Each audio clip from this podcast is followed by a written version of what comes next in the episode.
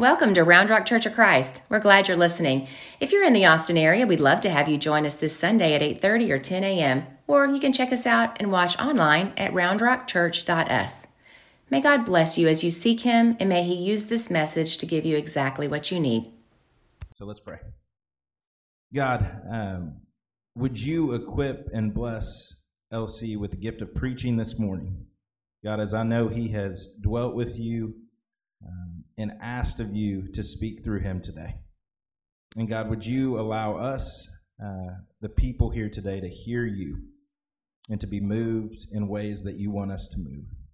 Amen. Amen. Well, good morning, church.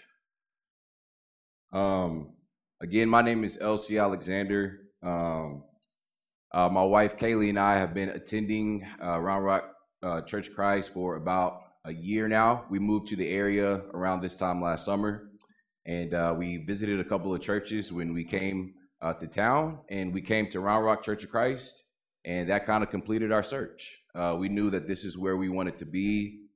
we knew that this is the church that we wanted to be a part of, and we're extremely excited about all the things that God is doing uh, here at Round Rock Church of Christ, and uh, we were we were really blown away when we got a jar of honey and a coffee mug. We were like, yeah, this is this is where we this is where we want to be.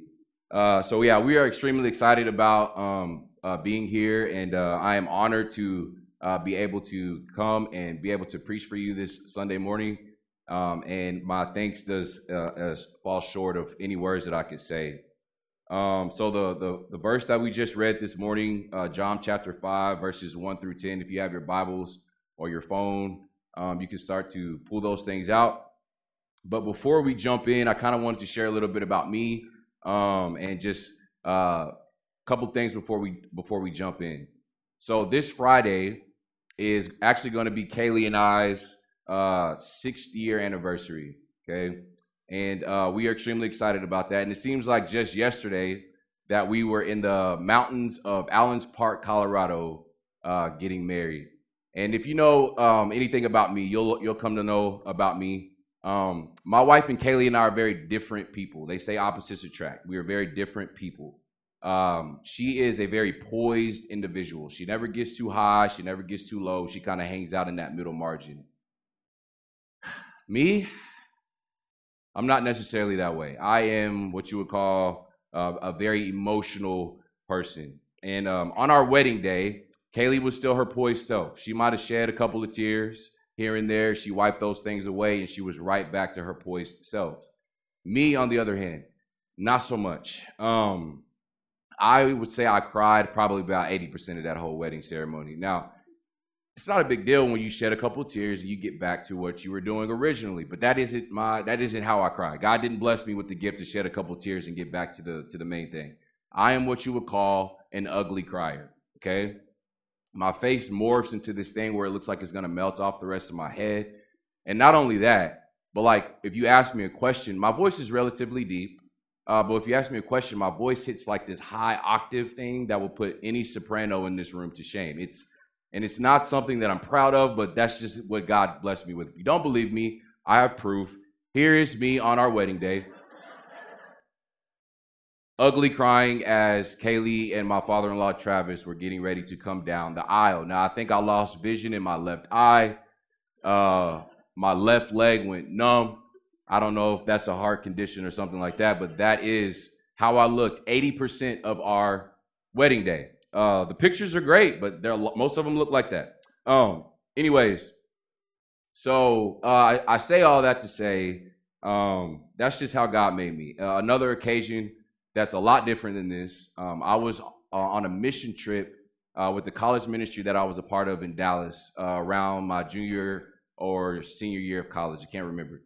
Um, well, the way it works is we would go to Dallas during spring break and we would partner with different uh, ministries and different churches um, in the surrounding areas of Dallas, and we would um, go, kind of go door to door and uh, invite people to come to the local parks, and we would serve them and pray for them and play games and different things like that. Well, we were at a park, and an individual began to approach me. He had two, or approach the outreach, and he had two friends with him. And, and as he was walking up, God really highlighted this individual. and I knew I was going to end up having a conversation with him. So as he got closer, I walked up to him and I shook uh, shook his hand, and we began to talk. And he had a remarkable, just unbelievable story. Um, just some background information about him. He had just recently been released from prison, actually, for possession and robbery and theft, and he he'd gone through a lot. And I didn't feel like I had a lot to give him. I I I didn't grow up that way. I didn't have that type of background. But all I had for him was what we believe was enough, which was the, the Holy Spirit. So I began to pray for him and, and give him whatever advice that I had uh, for him. And as I was having this conversation, uh, one of the preachers was standing off in the back and he was kind of watching the conversation the whole time. So as I finished this conversation with this individual and he walked away, the preacher came straight up to me and he said, uh, Hey, what was that conversation all about? And I told him, you know, this individual had uh, just been released from prison and kind of gave him all the stuff that he told me. And he looked at me and he said, Well, did, did he tell you everything? And I said, Well, he didn't tell me his whole life story. We didn't have that kind of time, but he told he gave me a, a good amount of information. And he said, Well, I'm assuming he didn't tell you that he was once a, a, a member of, of the Klan. And I said, uh, what Klan? And he said, uh, I think I think you know what Klan I'm talking about. He was a, a former member of the of the KKK. Ku Klux Klan. And when he said that, my heart dropped. I remember kind of taking a step back and being like, is this a, is this a joke? Come to find out that preacher knew a lot about this individual. He had been in the neighborhood for a while. Um, he said, listen, I don't know what your conversation was like with him, but from, from what it looked like, that was nothing short of a miracle from God. I was blown away, blown away by what I just saw. He walked away. I found the nearest curb. I sat down, and you guessed it, I started to ugly cry. And the reason why because I was blown away. I was blown away by the love and the kindness and the grace and mercy that was shown to me by God. I couldn't believe that God would position me in such a position to be able to love on this individual and care for him in the way that he did. However, if I were to take a step back and be completely honest and transparent, which is what we're called to do as believers, especially in front of each other, I got to say, had I known that information prior to that conversation, I'm not sure that that conversation would have ever actually happened. And the reason I say that is because I believe that there would have been something in my mind and in my heart stopping me from being able to have that conversation. I believe that there would have been some fear inside of me. I think there would have been some anxiety inside of me. There might have even been a little bit of resentment inside of me. I'm not sure that I would have positioned myself, even if God had highlighted this individual in front of a million people and said, That's the one I want you to go talk to. I'm not sure that I would have been able to do such a task.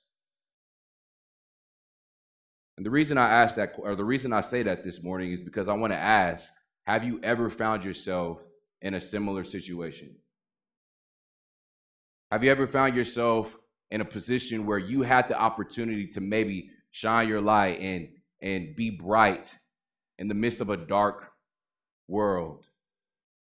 But because of the things that you have in your in your heart and in your mind, have you ever found yourself rerouting or redirecting yourself in another direction? Now, the last thing I want to do when I say that is I don't want anyone to feel guilty or shameful for wrestling with that. And the reason I say that is because it's hard. Like it's not an easy work. Whenever we step out to to be a light, to be the hands and feet of Jesus, it's it's not an easy task. It's not an easy thing to do. And again, the last thing I want to do is make anyone feel guilty or shameful for that because it is, it is scary. But it's what we're called to do. An article that uh, I came across last week was written by a man named Chad Hunsberger of Colonial Heights Church. And he listed five main reasons why people are hesitant to share the gospel of Jesus Christ. And it's funny because out of all those five things, there's actually one thing that he kind of makes his focal point, and that's the word fear. And this, this word fear has a way of playing itself out in a lot of different ways. One of those ways is the fear of embarrassment. We don't want to be made fun of. Maybe we share the, good, the gospel of Jesus Christ only for someone to think that we're loony or crazy. Maybe the fear of no response. We share the good news of Jesus, what we believe in, our convictions, but we have a fear that we may we might be rejected. Only to hear people say thanks, but no thanks. Or what about the fear of intense response? So you're on the other end of the spectrum. Maybe you share your your thoughts and your convictions and your beliefs only to hear people get frustrated with you and say, Don't project your thoughts and your feelings and your convictions onto me. What about the fear of ignorance? Maybe they ask us a question that we haven't studied. They'd ask us a question that we might not have the answers to. There's a lot of them going around right now in 2023, a lot of them. And lastly, the fear of shame. Maybe there's something inside of us, maybe there's some sin that's inside of us that we feel like keeps us at bay from sharing the good the goodness in the gospel of Jesus Christ. And here's the truth. If you've been walking with Christ for any amount of time, you've probably experienced at least one of these. And if you're a seasoned saint, someone who has walked with Christ for majority of their lives, you've probably experienced all five and maybe even some that aren't that aren't even on the screen. Because again, this is not an easy work. This is hard. This is challenging.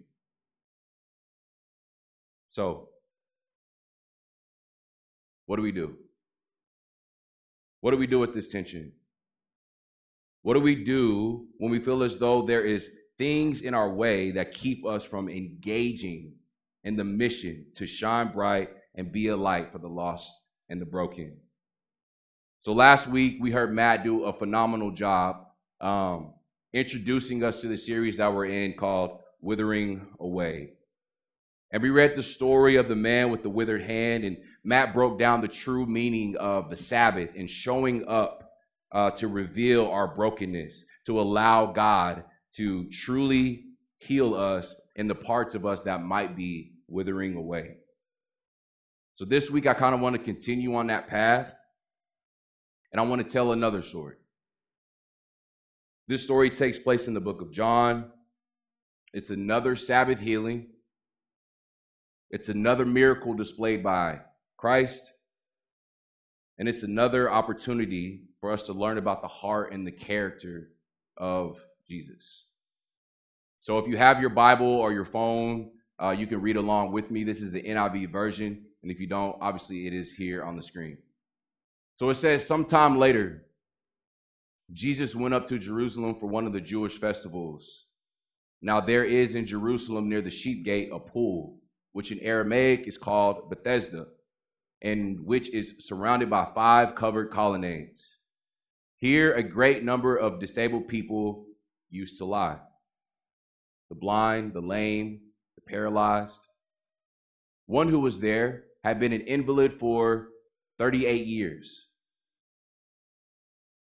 Verse 6, I love this. When Jesus saw him lying there and learned that he had been in this condition for a long time, he asked him, Do you want to get well? Sir, the invalid replied, I have no one to I have no one to help me into the pool when the water is stirred. While I am trying to get in, someone else goes down ahead of me. Then Jesus said to him, Get up. Get up. Pick up your mat and walk. Now, the Gospel of John, the Gospel of John is not exactly like the other Gospels. Okay, they are all unique in their own individual way, but the Gospel of John is written primarily to Gentile believers and those who are searching for the truth of Jesus Christ. So he spends a ton of his time going into extraordinary detail about the power and the majesty and the supremacy of Jesus. And he's attempting to leave no doubt to the reader about the authority that Christ carries. That's why in John 20, verse 31, he writes, But these are written down. He's talking about the miracles that we see in the book of John. These are written down that you may come to believe that Jesus is the Messiah, the Son of God, and that through this belief you may have life in his name. So John isn't writing the gospel to necessarily wow the reader or to modify people's behavior in some way. He's writing these things to show that Christ is who he says that he is. So in this particular story, uh, there is a spot, and it's a pool to be exact, where John illustrates that there is a number of sick and disabled people who would gather around that pool. And they were there for one purpose and one purpose only and that purpose was to be healed. The pool of Bethesda was seen as a pool that had this miraculous healing power. And how do we know this? Because in verse 7, it says, I have no one to help me into the pool.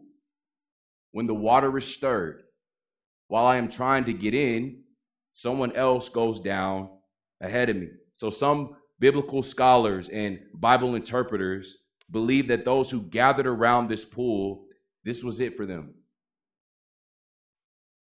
This was their last hope. This wasn't like a, a, a spa where you go and get rejuvenated. These people had nothing else. They had exhausted all the rest of their resources. They searched high, low, all around. They didn't have anything else. A lot of these people were outcasts. This was the this was their last hope. They tried everything else. So they believed that once the pool was bubbled and stirred, the first one in would receive their blessing. They will receive their miracle. They tried everything else. So, if you could for a second, just imagine that hopeless, sad, broken, empty environment. Wasn't a lot of light there wasn't a ton of hope floating around in the atmosphere.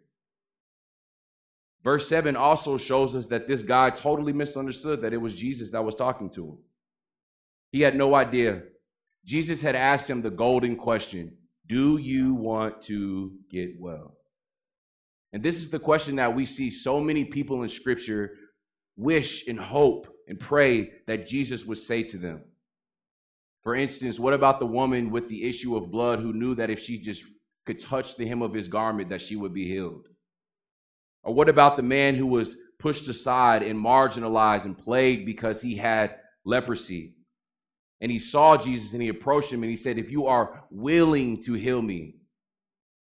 And what about right before this, at the end of chapter four, where we see the royal official whose son was sick and dying, and he begged Jesus to heal his son. So, time and time again, we see people in Scripture who are falling at the feet of Jesus, begging him, Can you give me a miracle? All of my resources are spent. Yet, here in this story, we actually see the opposite. We see a man who was weak, he was hopeless, and he was defeated by life, and it seemed as though maybe he had given up. It would have been easy. It would have been easy for Jesus to look at this man, to shake his head, and just kind of kind of walk away. Or for him to get busy doing other things to sort of avoid that situation. He could have easily said, Let me find a person maybe around here who hasn't given up hope. He could have seen this situation as too much to handle or too much to bear. He could have spent his time doing other things with different people. Because after all, this man was in a pretty dark place. And it would have been incredibly easy for Jesus to deny this man a miracle because the absence of his faith. He could have just left him. He could have said, Never mind. And he could have let him wither away. But instead, what does he do? What does he do? Verse 8. Then Jesus said to him, Don't stay there. Get up. Pick up your mat. Pick up that thing that you've been laying on for 38 years. Pick up that mindset. Pick up that spirit. Pick it up and walk. It doesn't say that Jesus walked away discouraged. It doesn't say that Jesus walked away unable or unwilling to help him because he was overwhelmed by the situation. No, Jesus replied in love and in power, and he brought forth one of the greatest miracles that we see written down in Scripture. Not only that, but let's talk about the place where the man was located. This was a place that you and me would probably want to avoid. I'm sure it was smelly. I'm sure it was loud with people groaning, crying, complaining about their pain. I'm sure being in that environment altogether was a very unpleasant experience. But guess what? Guess where we find our Lord and our Savior? Right there in the midst. We find him right there in the midst of it all. He didn't allow fear of rejection or persecution. Now, remember, this is the Sabbath healing. The persecution by the Pharisees is coming. It's coming. He didn't allow that or discouragement or frustration or an uncomfortable environment or, or a plethora of all the other emotions and thoughts to hinder his ability to love this man and meet him exactly where he was at. Again, it would have been easy to turn around and let this man simply wither away. It would have been easy for Jesus to allow this man to continue waiting for his moment to get into the pool. It would have been easy for Jesus to allow this man to continue to believe what he had believed for 38 years of his life, but he doesn't. Instead, he says, Get up, change the narrative, pick up your mat, and walk. He changes this man's life in an instant. So, as I close, I want to ask you a question. I want to ask us a question. Have you done a spiritual audit, audit lately? Have you looked at the ways in which you've engaged those who might be lost and broken around you? And again, like I said before, this is a hard work. It's not easy. It can feel exhausting, emotionally exhausting. Sometimes it can feel as though justice is being withheld from us because we're not being heard or seen. And the last thing I want to do is, is, is sweep all of that under the rug and act like it's not there because it is. And it's hard. But what is also real is the fact that our Lord and our Savior didn't allow those hard things to stop him from doing God's will. He didn't allow those things to stop him from seeing the lost and the broken. Yes, it's hard. Christ pressed on. Yes, it's hard, but we too must press on. In fact, later we see, we see in verse 17 that after the healing of the invalid man, guess what? Guess who shows up? The Pharisees. The Pharisees show up and they began to persecute Jesus. But he didn't run and hide. He stood 10 toes deep in the sand and he said, My Father is always at work, and to this very day, and I too am working. Look, he knew the invalid man was going to be discouraged, but he still healed him. He knew the invalid man was going to not have the faith, but he still healed him. He knew that he was going to be in an unpleasant environment, but he still healed him. He knew he was going to be persecuted, but he still healed him. He still said, Pick up your mat and walk. He still loved him. He still served him. He still obeyed the will of God. Here's what I believe to be true that if we are truly going to be a church that is home to those who are in search of a home, we have to be willing to continue to do this work. We have to be willing to continue in this mission. We have to be willing to not only show up broken, like we heard Matt talk about last week, but we have to be willing to show up for those that are broken as well. And things can get messy, like I've said a hundred times already. Things can get messy in that area. But how amazing will it be when, pe- when we see people come to know Jesus because of our commitment to this journey?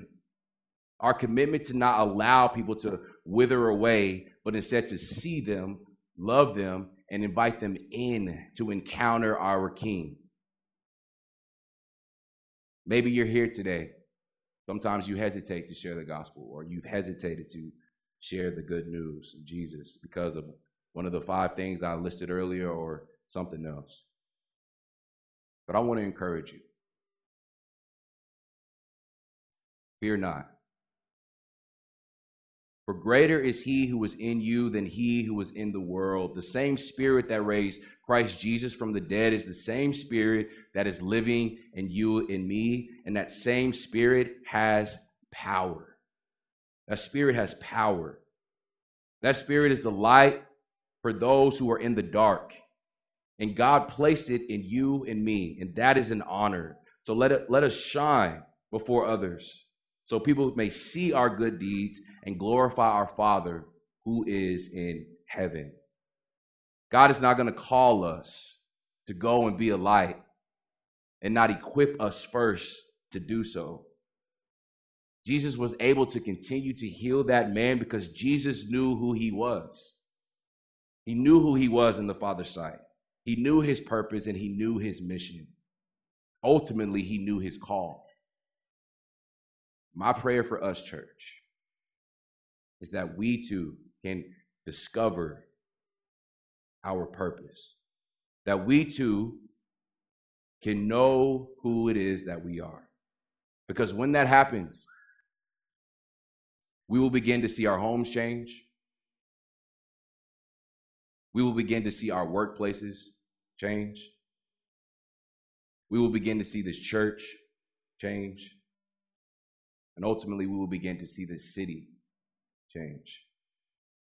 We will truly become a congregation that is home to those who do not have one. Let's pray.